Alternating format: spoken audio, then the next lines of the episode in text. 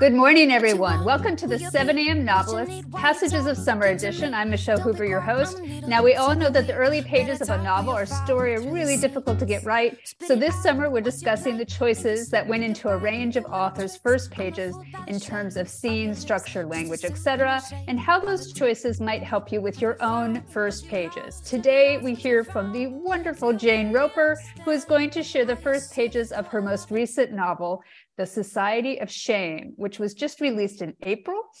Uh, if you, this is from the Washington Post, they said, if you liked Lessons in Chemistry by Bonnie Garmus, read The Society of Shame by Jane Roper. And I personally loved Lessons in Chemistry and I'm very, I'm more excited actually about Jane's book. So, Jane, thank you so much. Good morning to you. Thanks for being on our show. Good morning. It is lovely to be here.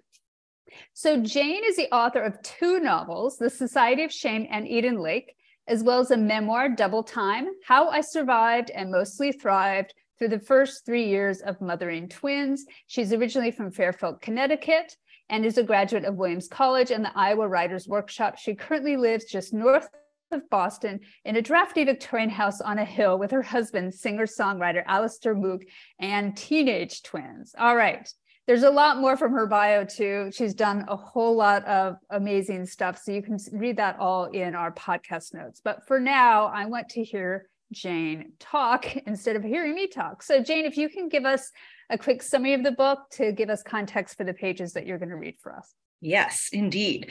Um, so, The Society of Shame is about 47 year old uh, right, wife, mother, uh, copy editor, um, and former aspiring writer Kathleen Held. She is in the throes of perimenopause. Um, she comes home early from a trip one night, uh, never a good idea, and finds her politician husband on the front lawn in his underwear, her garage on fire, and one of his uh, one of her husband's staffers passed out nearby. Sort of uh, chaos what she doesn't know is that her taxi driver has taken a photo of the whole scene, uh, which promptly goes viral. And in the photo, you can see that she has a large menstrual stain on the back of her pants. Um, and practically overnight, she becomes the unwitting figurehead of a new um, menstrual justice and destigmatization movement called hashtag Yes We Bleed. Uh, so she is not happy about this development at all. But as she is thrust into the spotlight, she has to figure out how to navigate her newfound fame while also not losing sight of who she is or threatening her relationship with her preteen daughter. Wonderful. Okay. I mean, this book is funny. It's damn funny, as well as dealing with these big issues. And you, we're going to see it in these first pages.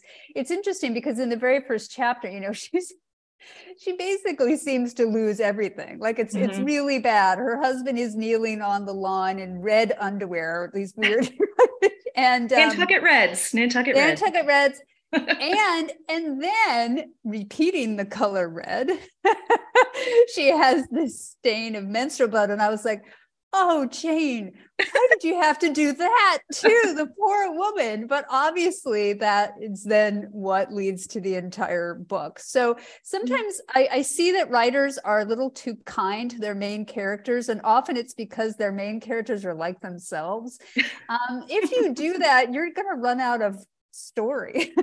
yeah, you should be really hard on your characters as hard as possible. Yeah. As hard as possible. And I mean, because it's it's characters when they're broken, when they're under the shame, that we relate the most to them. Because mm-hmm. that's when I felt closest to her actually i felt i was a woman with her in the bathroom yes and she's discovering that stain. And it's just but i was also uncomfortable and i was like oh.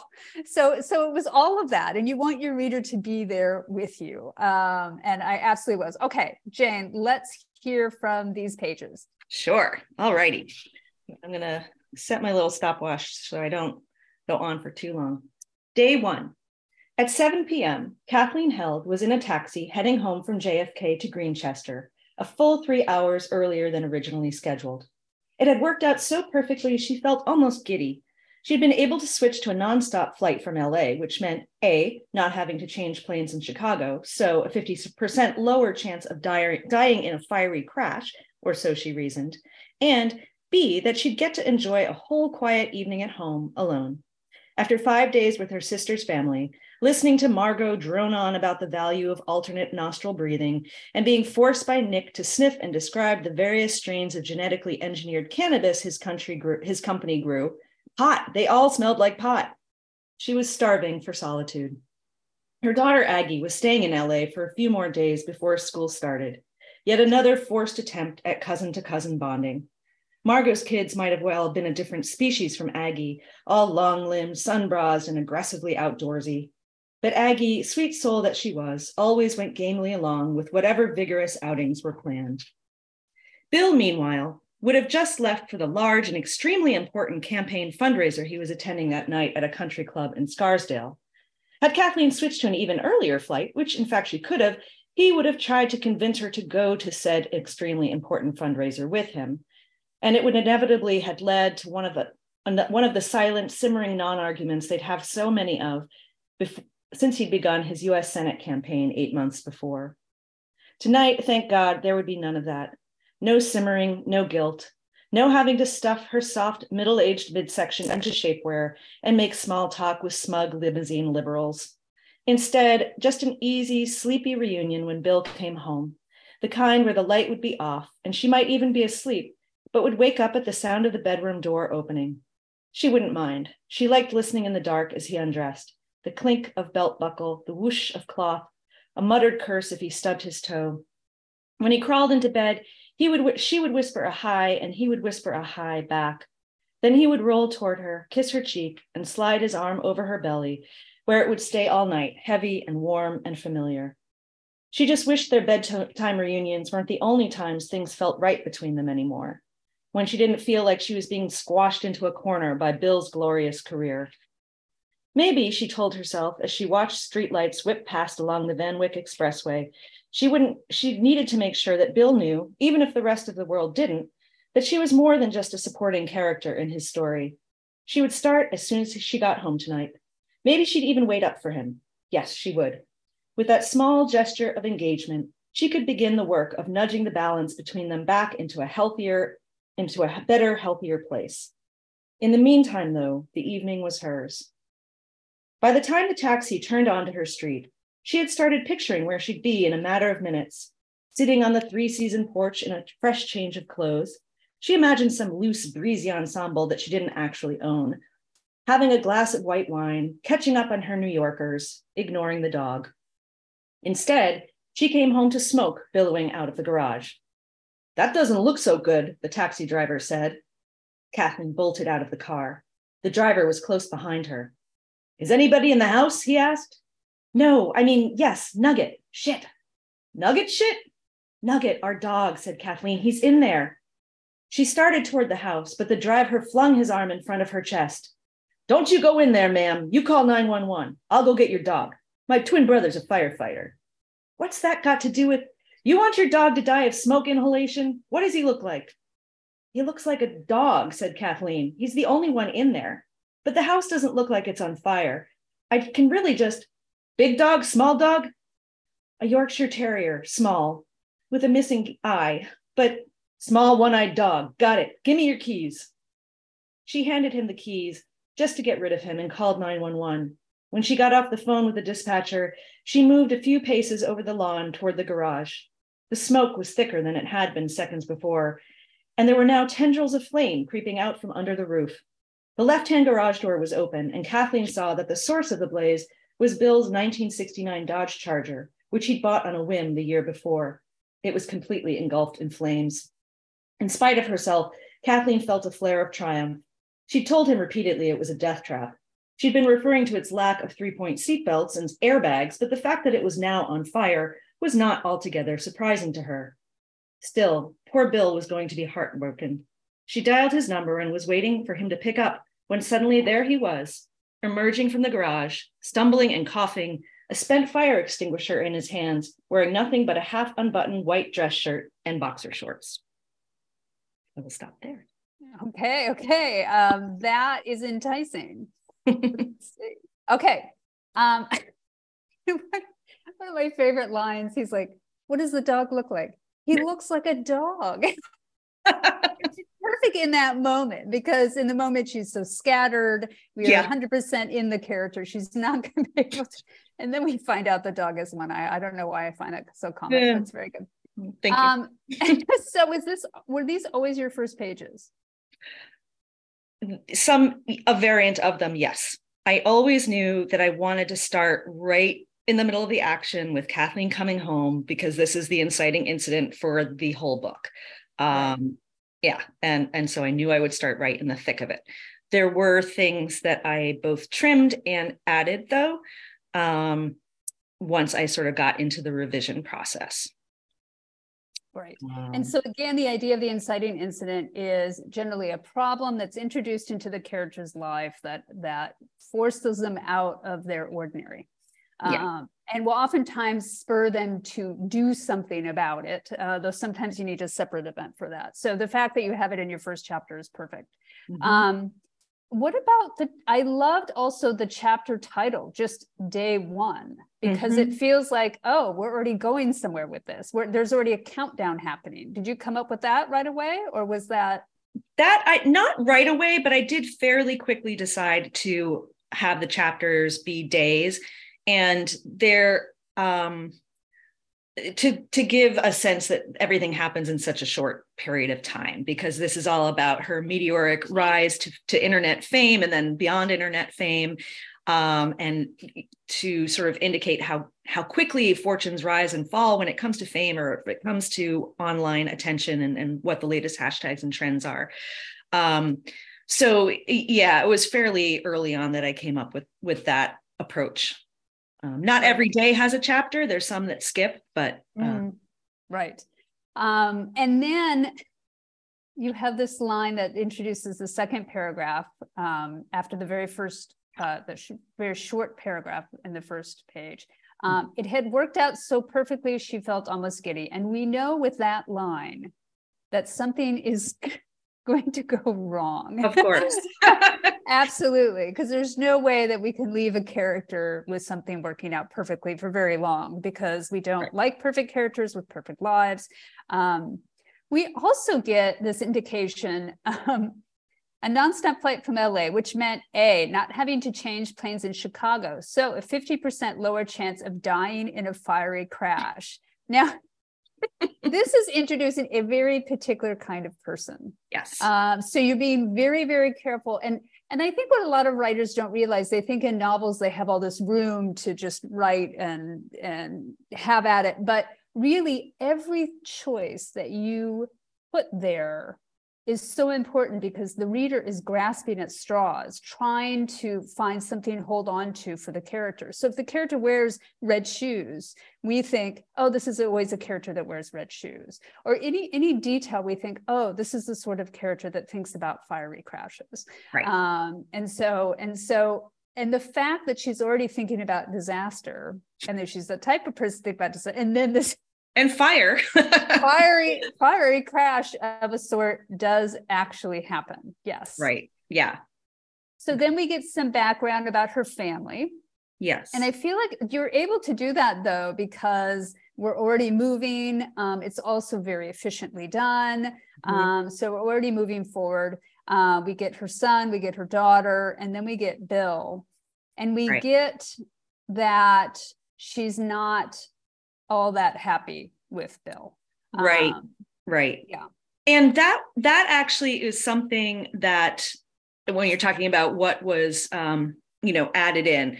So uh, it, it, what came out in revision. So obviously we know from the get-go that I mean, pretty quickly, she wants to have the evening to herself, right? She wants to be alone.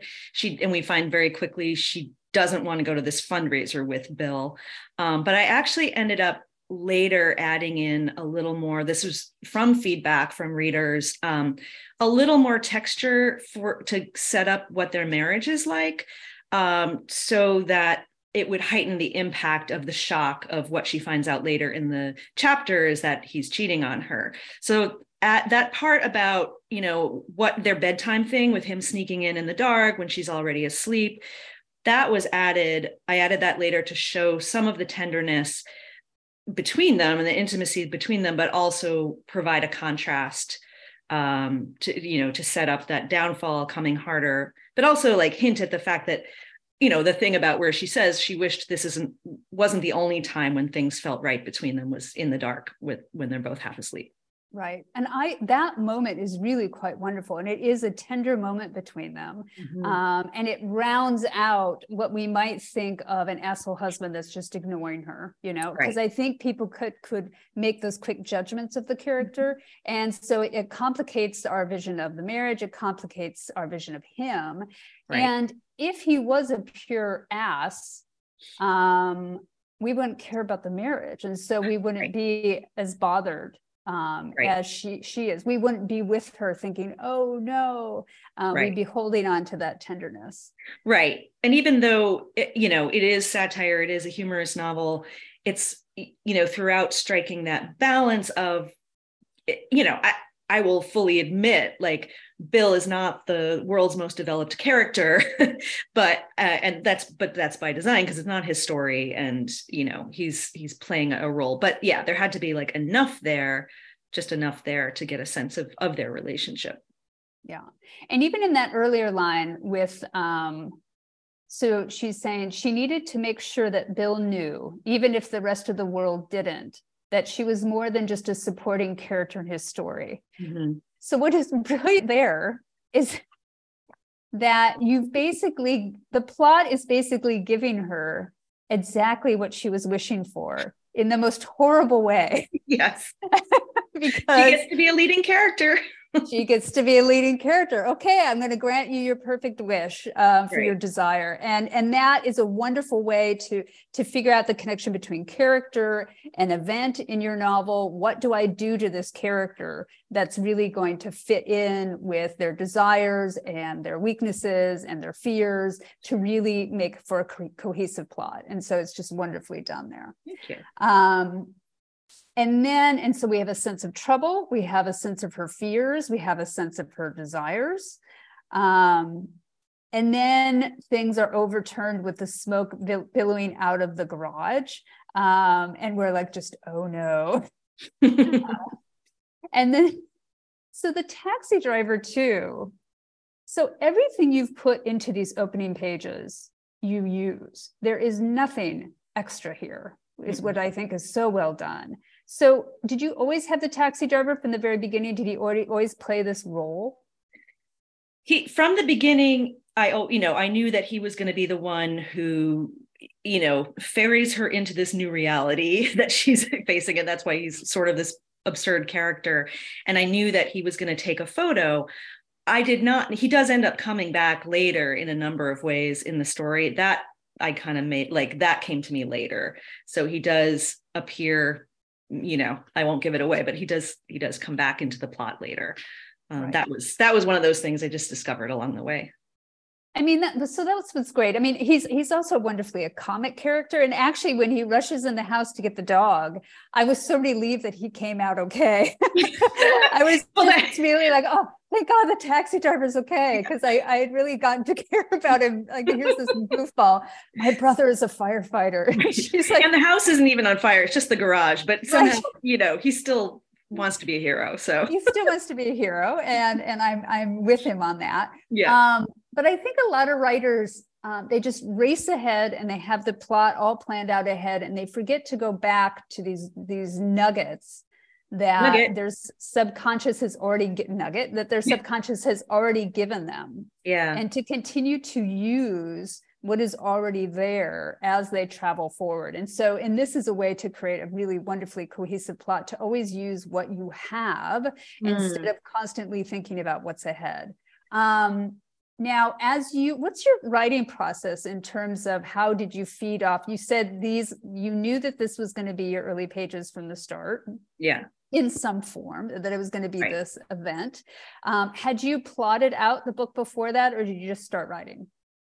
Um, I I had not plotted it in any great detail. I knew that I knew that she was going to become you know i knew the about the viral photo i knew that she was going to be famous because of it and and this movement would happen um, i also knew about a later plot development, which is that she ends up, and this is not a spoiler, she ends up intercepting an, uh, an invitation meant for her husband to something called the Society of Shame, which is a group of folks who have been, you know, shamed online or internet famous or canceled, putting that in big quotes. Um, uh, so I, I, I I roughly knew that, but I did not have like the full arc. I I had a I had a rough sense, but and and we talked about this some when I was on uh, when we talked about plotting versus pantsing, right? So mm-hmm.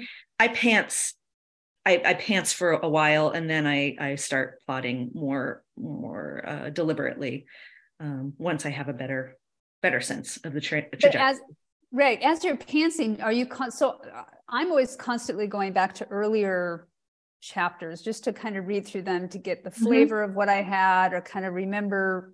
Yes, get myself into the voice. Is that something that you do? Yeah, definitely, definitely. It it does help to go back. And what you know, what you were saying before reminded me, sort of using things that are er, already in the text. It reminded me of one of my professors in my MFA program. He would say, like, start your writing day by going back and reading what you read the day before, and meditate on the text. Like, look at what you've created. Now, the danger there, when I, I'll go in and start editing, but um, I think it is, yeah, it is useful to like get yourself in back into the groove, see, okay, and it helps you remind remind you like what threads do I need to continue? What you know what what do i need to make sure that i'm sustaining in terms of who this character is and what the voice is? It, yeah exactly. Yeah and, it, and, it, and sometimes i think it makes you more aware of again the the things that your subconscious throws at you little mm-hmm. details little choices that you make and you think oh i can use that. I can use that to travel forward. Yeah. Yeah yeah absolutely. Um and then the menstrual state you did you always know that that was going to be her road to uh, i mean what yeah i mean once i really started writing you know i the the the genesis of the book was i had this idea of you know i wanted to have someone who is very attention averse be thrown into the spotlight in a very humiliating way um, that really ex- leaves her exposed. So at first I was like, okay, good. She's going to come home to, you know, she has to have a high profile husband and find out he's cheating on her in some way that's necessarily going to attract media attention and become public. Um, and then I, I was, you know, and then I was through the, the course of just sort of thinking and puzzling through, it was like, oh, I need to make it even worse for her. And I need to give her something that's going to catapult her even higher. So that's where the period stain idea came from because I was like, what would be the one thing that would just make things even worse? Like just add that extra twist of humiliation.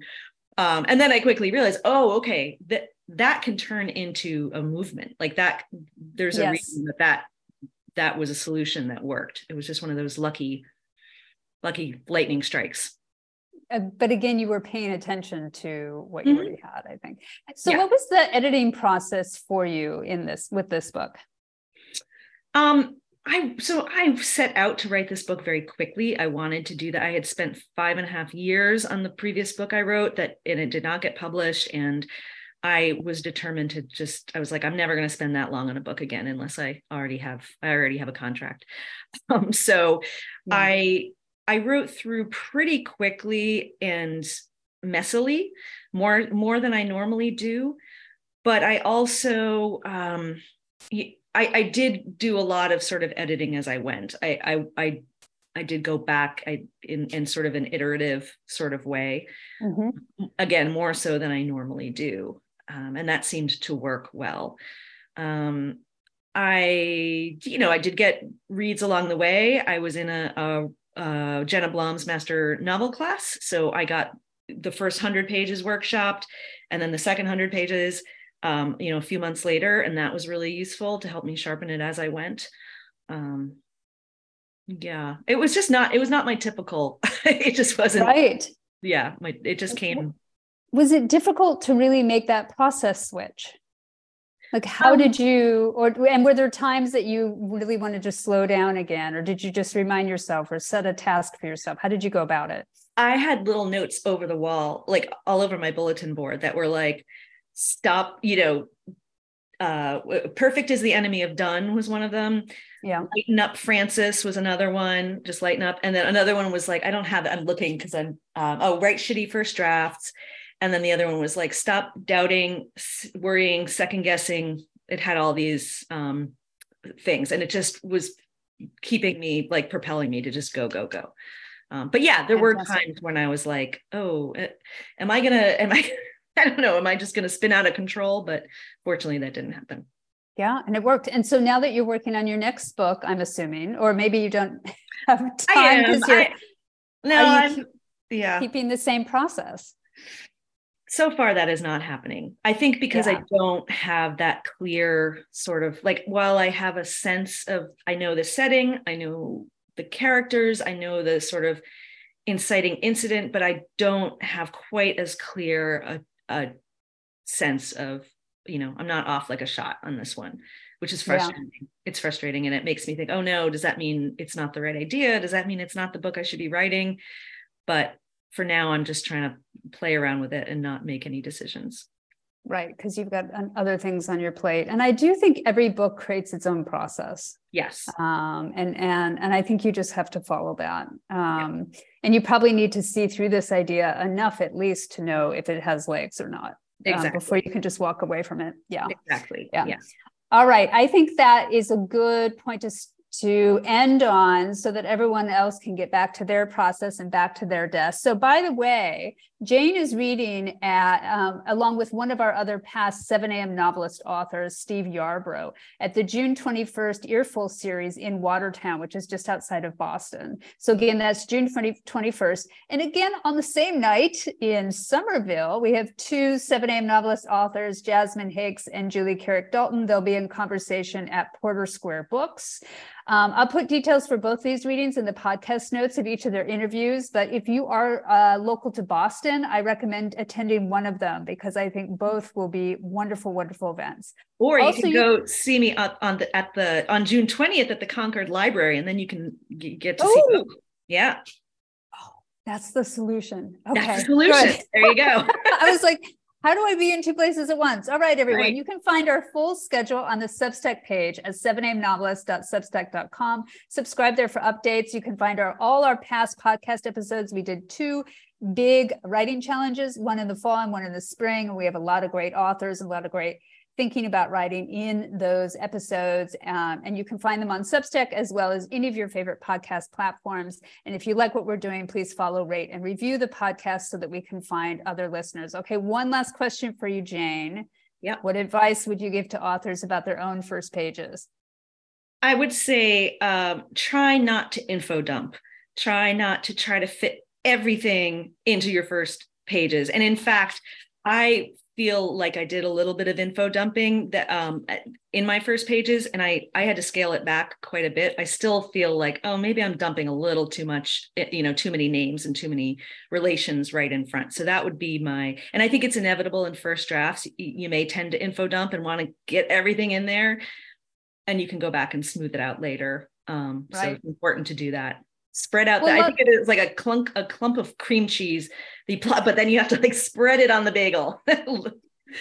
Yes yes. Well and I also think that cream cheese is for yourself as the writer um, because yes. you're you're basically telling yourself this information um, in some ways right. and working it out lots of times. And so sometimes you just right. have to get on the page, but you just have to go back and remember, I don't need all this crap. Yeah, exactly. I need to get the story moving because your story, I, I mean, you do have those two small pairs, but a family, but it's still moving. The Good. style is still on fire. It's still, it's just, yeah, it's so fun.